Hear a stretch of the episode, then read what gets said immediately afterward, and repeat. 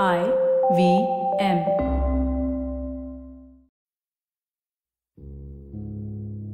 हाय मेरा नाम रागिनी कुमार है और मुझे लिखना बहुत पसंद है और थोड़ा एक्स्ट्रा सोचना भी। बस, इन दोनों को मिलाकर मैं कविताएँ लिखती हूँ। लड़ी, झगड़ी और फिर कट गई। झड़प में पड़ने पर कभी कभी ऐसा हो जाता है।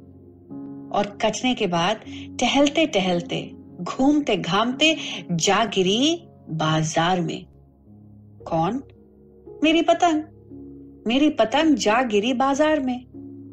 अरे, वही पतंग जो पिछली कविता में थी, जो पिछली कविता में उन्मुक्त गगन में गोते खा रही थी।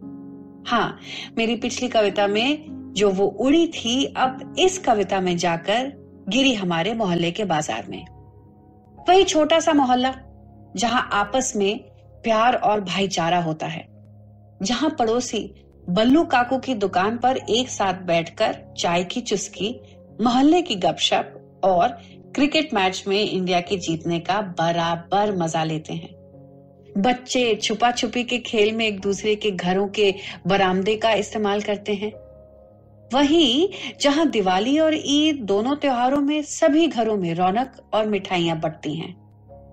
लेकिन क्या होगा अगर इसी जानी मानी बाज़ार की गली में टकरा जाए? आपसे कोई अनजाना? जिसे आप पहले कभी ना मिले हो। लेकिन वो आपके रग रग से वाकिफ हो। क्या ऐसा हुआ है कभी आपके साथ? मेरे साथ हुआ था। सुनिए मेरी एक छोटी सी कहानी, कविता के रूप में। एक अनजान मुलाकात।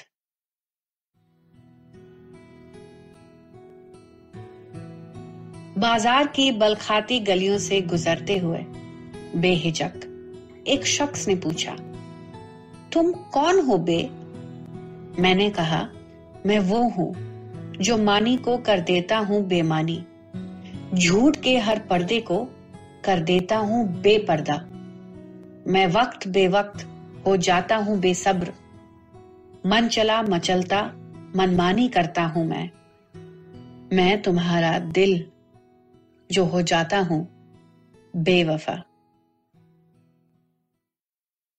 बे हाँ बे। बे जब एक साधारण शब्द के सामने आकर खड़ा हो जाता है तो उस शब्द का पूरा अर्थ बदल जाता है, विपरीत हो जाता है, बिल्कुल उल्टा। हर मतलब को बेमतलब करने वाला कौन है? बे है। वफा को सिर्फ़ एक बे किस्म का शब्द बेवफा कर देता है। और अगर किसी का दिल मनमानी करे तो उस इंसान को हम बेदिल का खिताब दे देते हैं।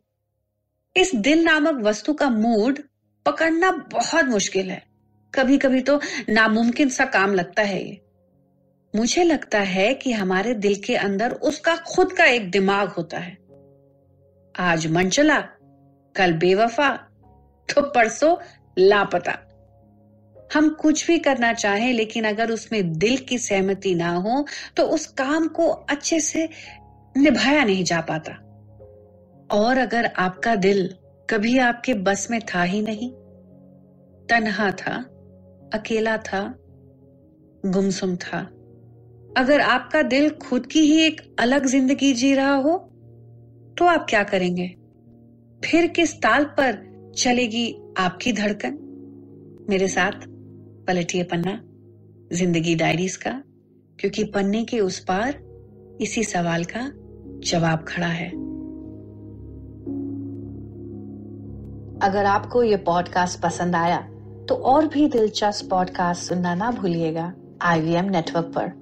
आप हमें सुन सकते हैं I V M podcast app पे या ivmpodcast.com पर भी।